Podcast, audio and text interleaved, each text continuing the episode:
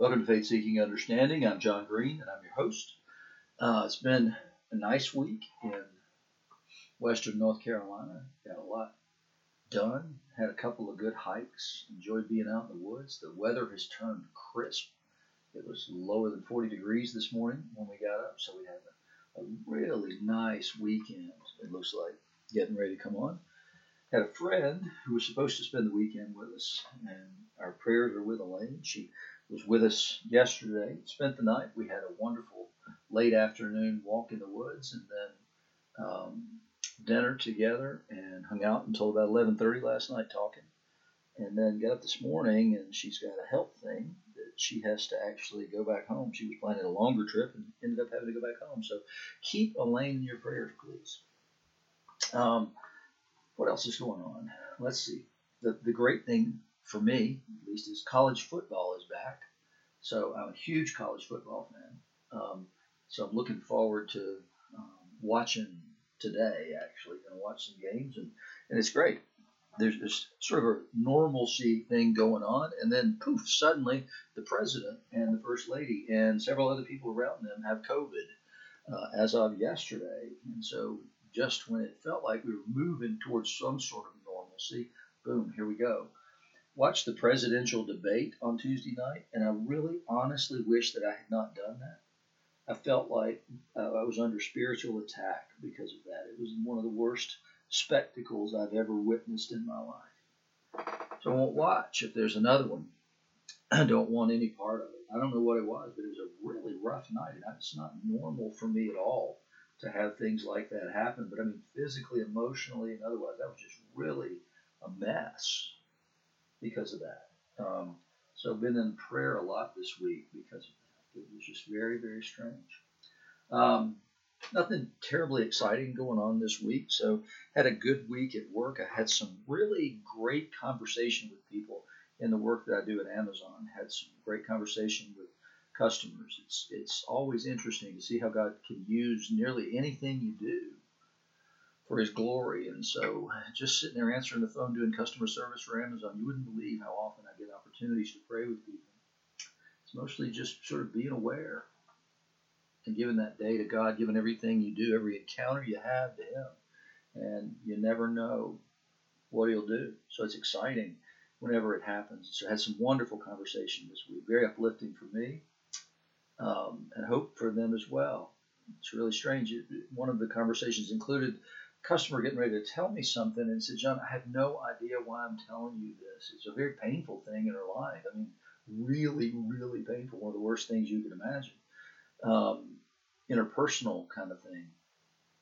Betrayal by a spouse. She said, I have no idea why I'm getting ready to tell you this, but I feel like I'm supposed to. And she told me this. And began to talk, and I said, Well, I'll tell you, I think I know why. God had you tell that random Amazon guy something, and so was able to speak into it and provide some comfort and prayer together over the phone. So be aware that every encounter you have could be a possibility for you to speak into somebody else's life. But I, earlier that same day, I had somebody else tell me what's been going on in their lives, and what they were saying spoke directly into my life. And so it's a give and take and that's the way life's supposed to be. So it's been an interesting week and a really great week from that perspective. It always excites me when God's got opportunities for me in odd places to be able to speak comfort and bring uh, some healing, bring Jesus into situations for people. So so be aware, always be ready, be prepared. God will give you the words to say when it's time. You can't be prepared for the specifics because you don't know where it's going to come from. But know that God's used pain in your own life and will use the pain in your own life to bring healing and, and hope into other people's lives. So let Him do it.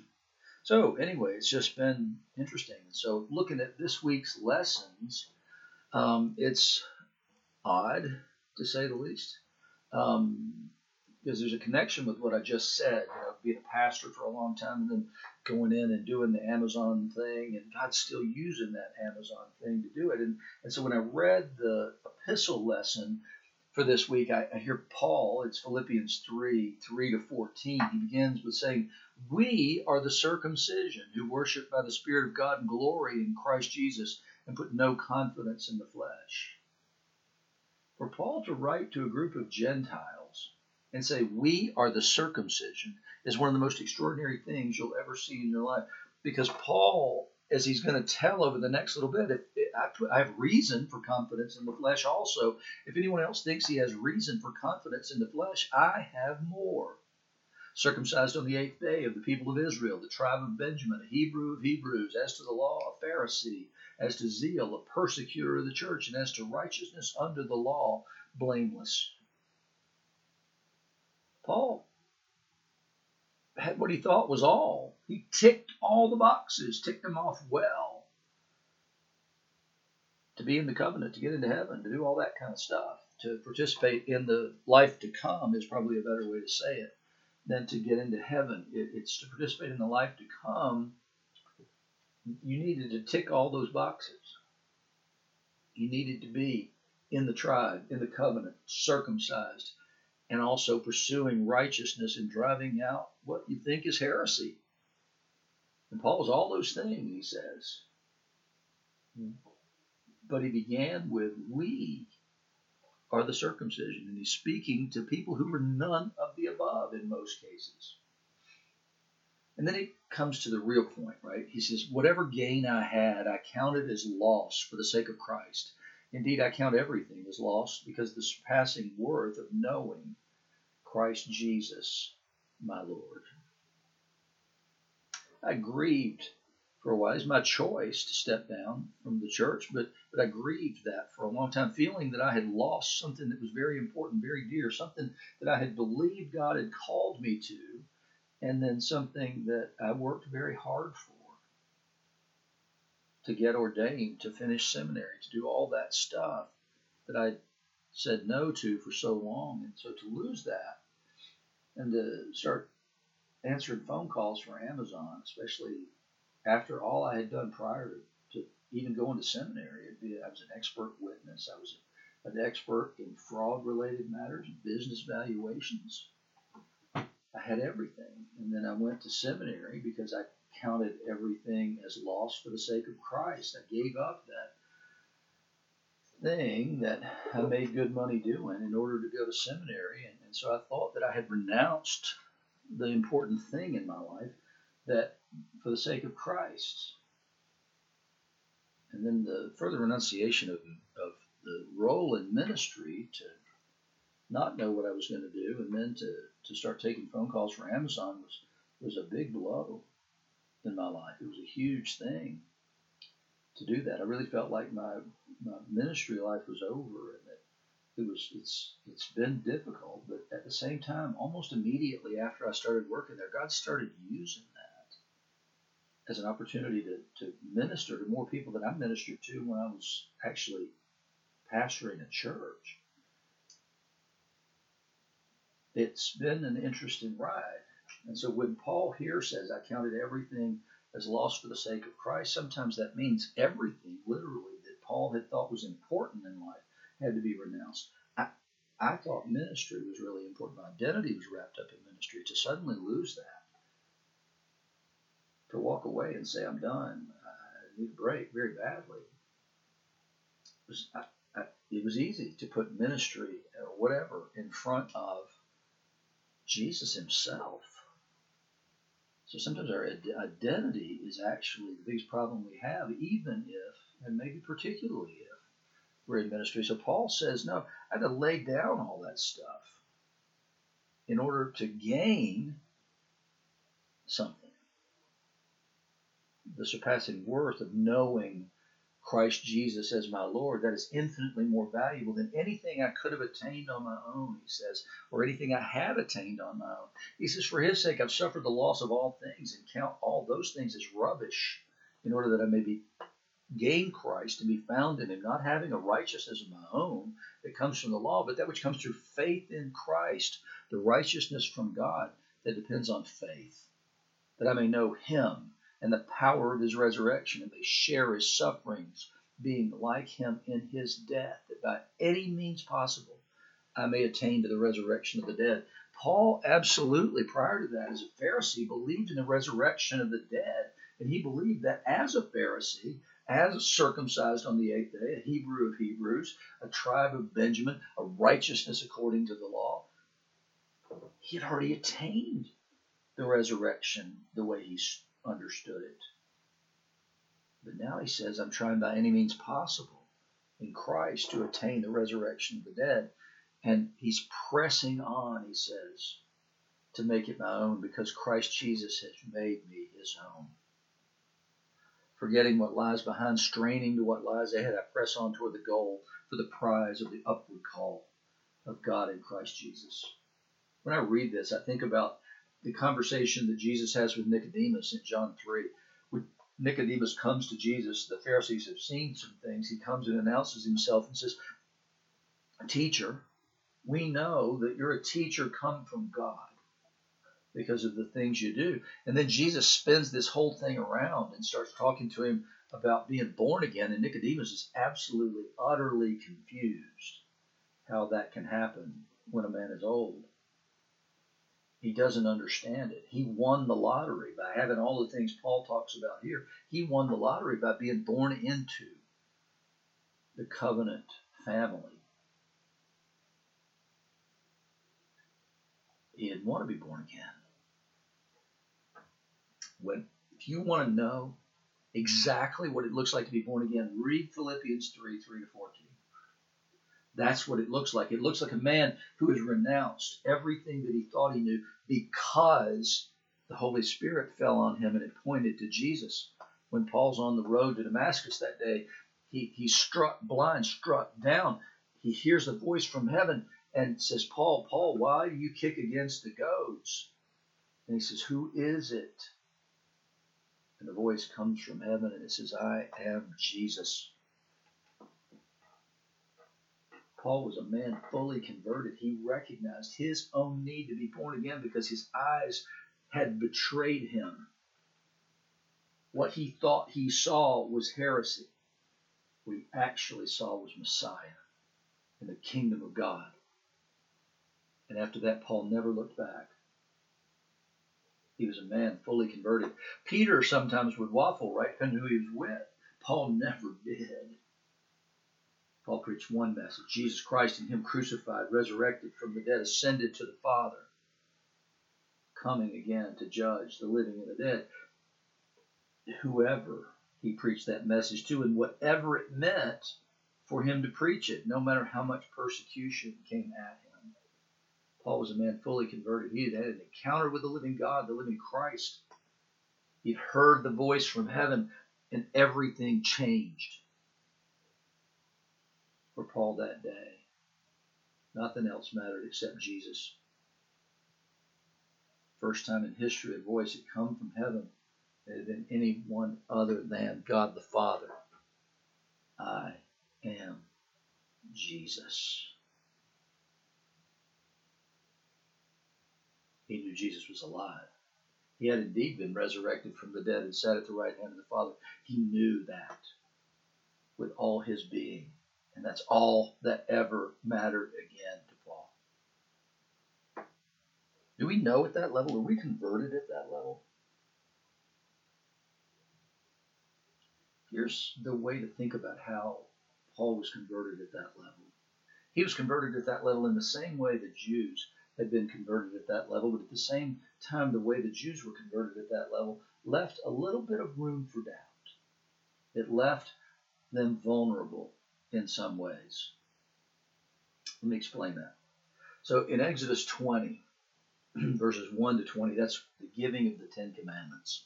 Right? So the mountain, remember, is smoking and quaking. The sounds of the trumpet are sounding in the background. Those are shofars. They're not metal trumpets.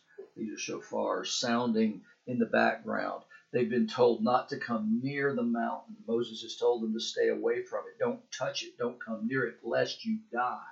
And then a voice comes, heard by all of Israel, which separates their claim from every other claim on earth. It's the only mass revelation where maybe two million people because it's 600,000 men. Maybe a couple million people hear God proclaim the law, beginning with, I am the Lord your God. Oh, thank goodness. I think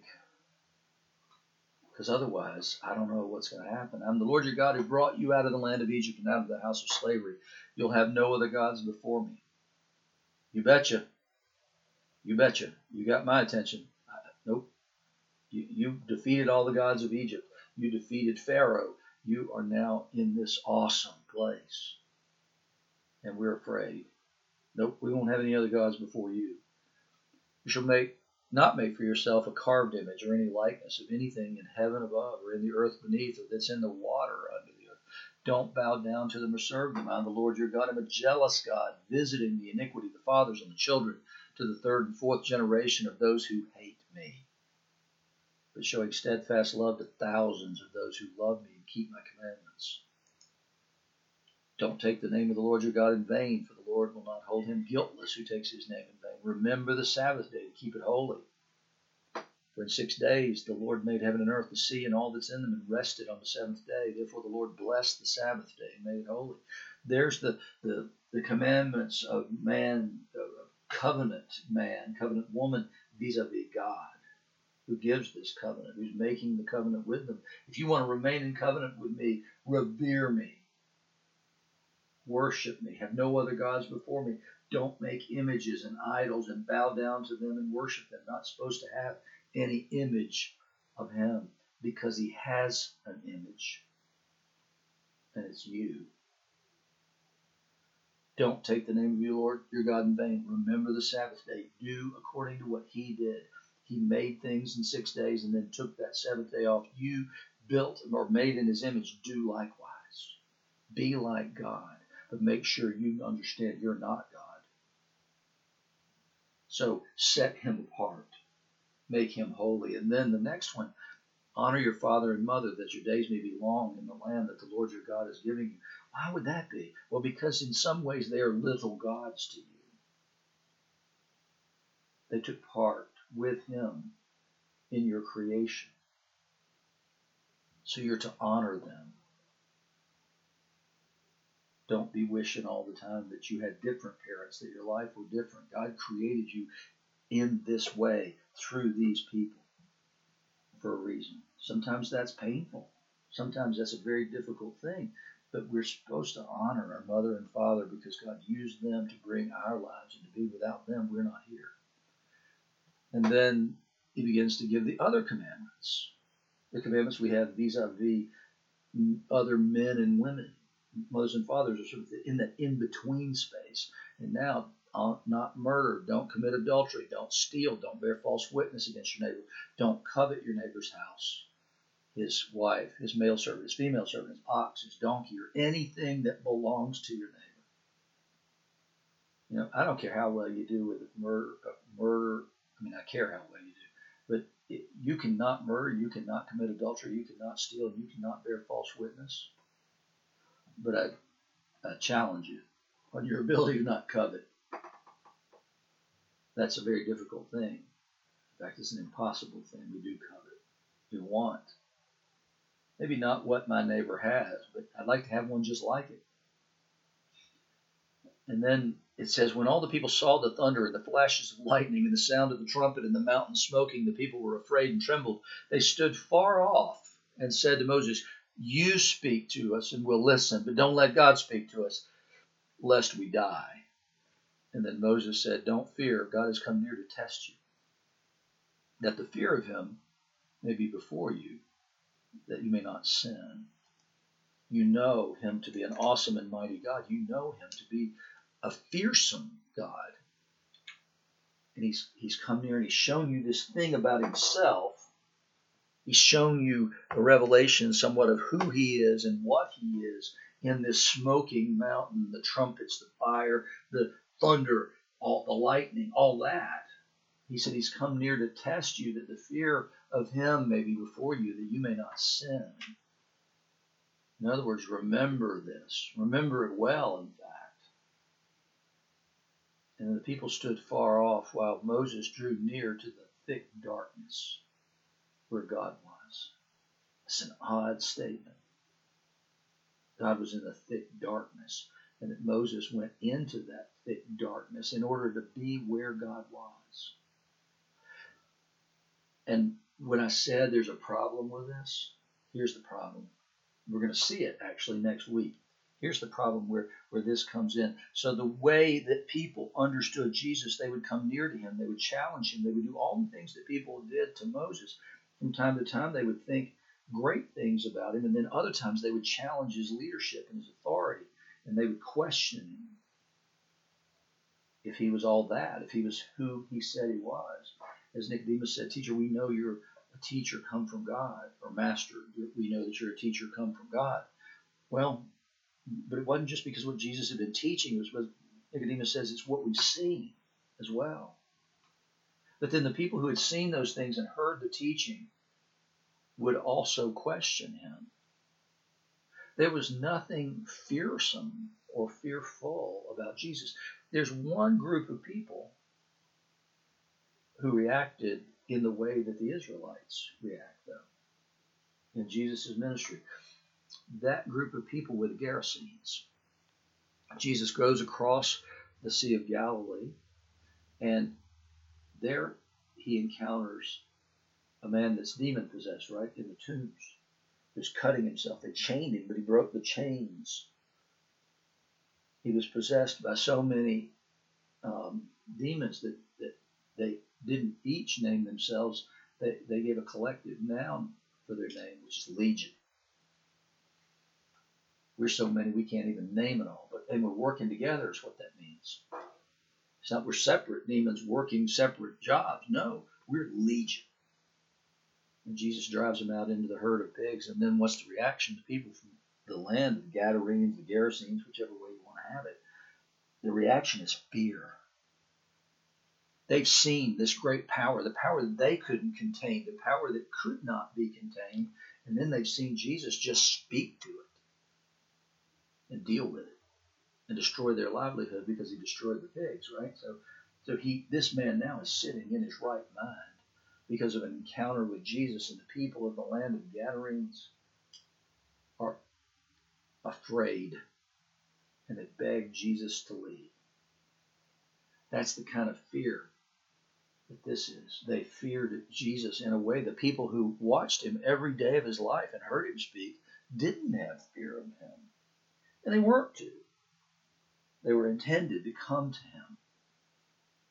All ye who are weary and heavy laden all those to whom he spoke in the uh, Sermon on the Mount. Those who mourn, those who try to make peace, those who are hungry, persecuted, thirsting for righteousness. The intention was for those to come to him, this gentle shepherd. But in the beginning, this covenant is between a, a, an awesome and powerful God and his people. And what happens is they they're so afraid that they beg Moses to go and speak to God because otherwise they're afraid God's going to destroy them. So they see this intermediary between themselves and God, and, and they begin to think of Moses in a different way, at least sometimes, at least at this point. They're thinking of Moses in a different way, and they're afraid of Moses too. It's the reason he has to hide his face when he has to veil it when he's been with God, because that holiness reflection scares them. So they're afraid at some level of Moses, and they're seeing Moses as a different kind of being, one who can enter the presence of the living, fearsome God and yet survive. And you'll see a little bit of the outworking of that next week. I'm just trying to lay a little groundwork for next week, but but you see it right here. You speak to us, and we'll listen, but don't let God speak to us lest we die. And then the people stood far off while Moses drew near to the thick darkness where God was. And so there's this fear there that's that's engendered by him going into the presence of the living God, who they believe if he even speaks to them, they'll die. But that fear didn't last. The fear of Moses didn't last. The fear of God didn't last. They grumble against both Moses and God multiple times in those wilderness times, and they sin grievously against him on multiple occasions. But then we go to the gospel for today. Jesus tells a parable. There's a master of a house who planted a vineyard. Listen to all this man does. He planted a vineyard. He put a fence around it. He dug a wine press in it. He built a tower, and he leased it to tenants. And then he went into another country. When the season for fruit drew near, he sent his servants to the tenants to get his fruit. So the way this this relationship worked was the rent was payable in produce. So he gets a portion of that. But look, he'd done all the work. He planted it, built a fence around it, dug a wine press, built a tower, leased it to tenants, and went into another country. He did all the work. All they had to do was tend it. He gave them a garden. All they had to do was tend it. And all they had to do was take care of what he had already done. And the tenants, though, took his servants and beat one, killed another, and stoned another. Then he sent other servants, more than the and they did the same to them. And finally, he sent his son to them, saying, They'll respect my son. But when they saw it, they said to themselves, This is the heir. Come, let us kill him and have his inheritance. And what that's basically saying is, is, is that, that because he sent, because this one has come, what we can assume is that he wouldn't surely have sent his son if he were still alive after we had done what we had done to the servants. So let us kill him and have his inheritance means they don't think there's anybody left because they couldn't imagine that after all they had done to the servants he had sent, that if he were still alive, surely the master wouldn't send his son. They took him and they threw him out of the vineyard and they killed him. When therefore the owner of the vineyard comes, what will he do to those tenants? And the people said to him, He will put those wretches to a miserable death and let out the vineyards to other tenants who will give him the fruits in their seasons. And that's a well duh. I mean, Jesus couldn't have led them to the conclusion any more clearly, could he? I mean, there's no option left for what the master will do at that time. It's like when Nathan tells David the parable of the little ewe lamb that the rich man took from the poor man and it's a parable about David taking Uriah's wife Bathsheba to be his own and having Uriah killed in battle. And David reacts with what should happen to this man, well, he should be killed. And Nathan looks at him and says, You're the man. So here, Jesus tells a parable very similar to that. People know immediately what ought to be done with those wicked tenants who were given everything and refused to give to the owner what he was due. And Jesus said to them, Have you never read the scriptures? The stone the builders rejected has become the chief cornerstone. This was the Lord's doing, and it's marvelous in our eyes. Have you not heard that? And he says, Therefore I tell you, the kingdom of God will be taken away from you and given to a people producing its fruits. Just like David with Nathan. You're the man. That's what Jesus says. Kingdom's going to be taken away from you. So what he's saying is, is that Paul, you got it right. That other stuff won't get you the kingdom. Circumcision, Israel, Benjamin, Hebrews, Pharisee, under the law, persecutor of the church. Not going to get you what you want. It's been taken away from those people. It's to be given to a people who will provide and produce fruit and give it to the one who owns the vineyard. Got a question? How we doing with that? I look at America and I think we're a 10 talent church. We had everything in the world. We've given everything and then some that we needed to succeed. And where are we today? Are we still preaching the gospel or have we given up on the gospel and we're preaching other stuff? Have we given up on believing the word of God is true? Have we given up on believing Jesus is the only way?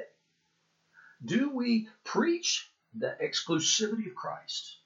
In the same way Paul preached the exclusivity of Christ? Or do churches frequently question that? There are many ways to heaven. No, there's not. Paul knew it. Jesus knew it. The fear of the living God needs to be upon us to restrain us from sin. But greater than that is the Holy Spirit living within us, guiding us not just away from sin, but into righteousness. But that's the testimony of Jesus. If, if the spirit within you doesn't bear witness to the fact that Jesus is the way, the truth, and the life, and no man comes to the Father but by him, then that's not the Holy Spirit. You have another spirit. It's the spirit of the world, the spirit of, the, of a demonic source. Because if it denies Jesus, then we're done. And remember what God said way back when He said, Don't bow down to idols. He said He's a jealous God. And He talks about hating Him. But those who hate Him the iniquity of the fathers will be punished to the third and the fourth generation. What does it mean to hate God? It means to deny his son. It means to turn away from Jesus, to renounce him. You don't have to say, I renounce him. You can renounce him with your life. Does your life tell the story that God wanted to tell in the Ten Commandments? The story of a people created in his image who also bear his likeness in all that they do, of being a different sort of people. Have we become too much like the world? Have we preached too much of the world? As John MacArthur said, if you're having your best life now, what that says is you're going to spend eternity in hell. We need to be more like Paul. We need to press on to the upward prize. Because Christ Jesus has made me his own. Is that the most important thing in your life? Or have you lost the fear of God because of delay in something in your life? Delay in His coming, delay in the fulfillment of His promise. What is it that's become that thing that's your identity that's apart from Christ? It may have Him as part of it, but He has to be your identity, not any of the other things, Paul says. It's got to be Jesus. challenge to you this week is to allow Him to show you what it is that has become more important to you than Him. Even serving Him, as I said, can be more important. And He doesn't want it to be, not because He doesn't like you, but because He loves you. He wants to give you more of Himself. But in order to get more of Him, there's got to be less of other stuff. And the more there's that's true, the more we'll be the people producing fruit, the people who receive the kingdom from him. I hope you have a blessed week. I hope that the Lord does reveal these things to you, and I hope that you have the grace and the strength to lay those things down, lay them aside, and allow Him to give you more of Himself that you might be more like Him in every way. This is Faith Seeking Understanding. I'm John Green. I'm your host. If you want to interact with anything that's been said, or need prayer requests, or anything else, then you can go to facebook.com slash faith and understanding. And you can leave messages or interact there with the message today. I hope you do indeed have a blessed week. In the name of Jesus, amen.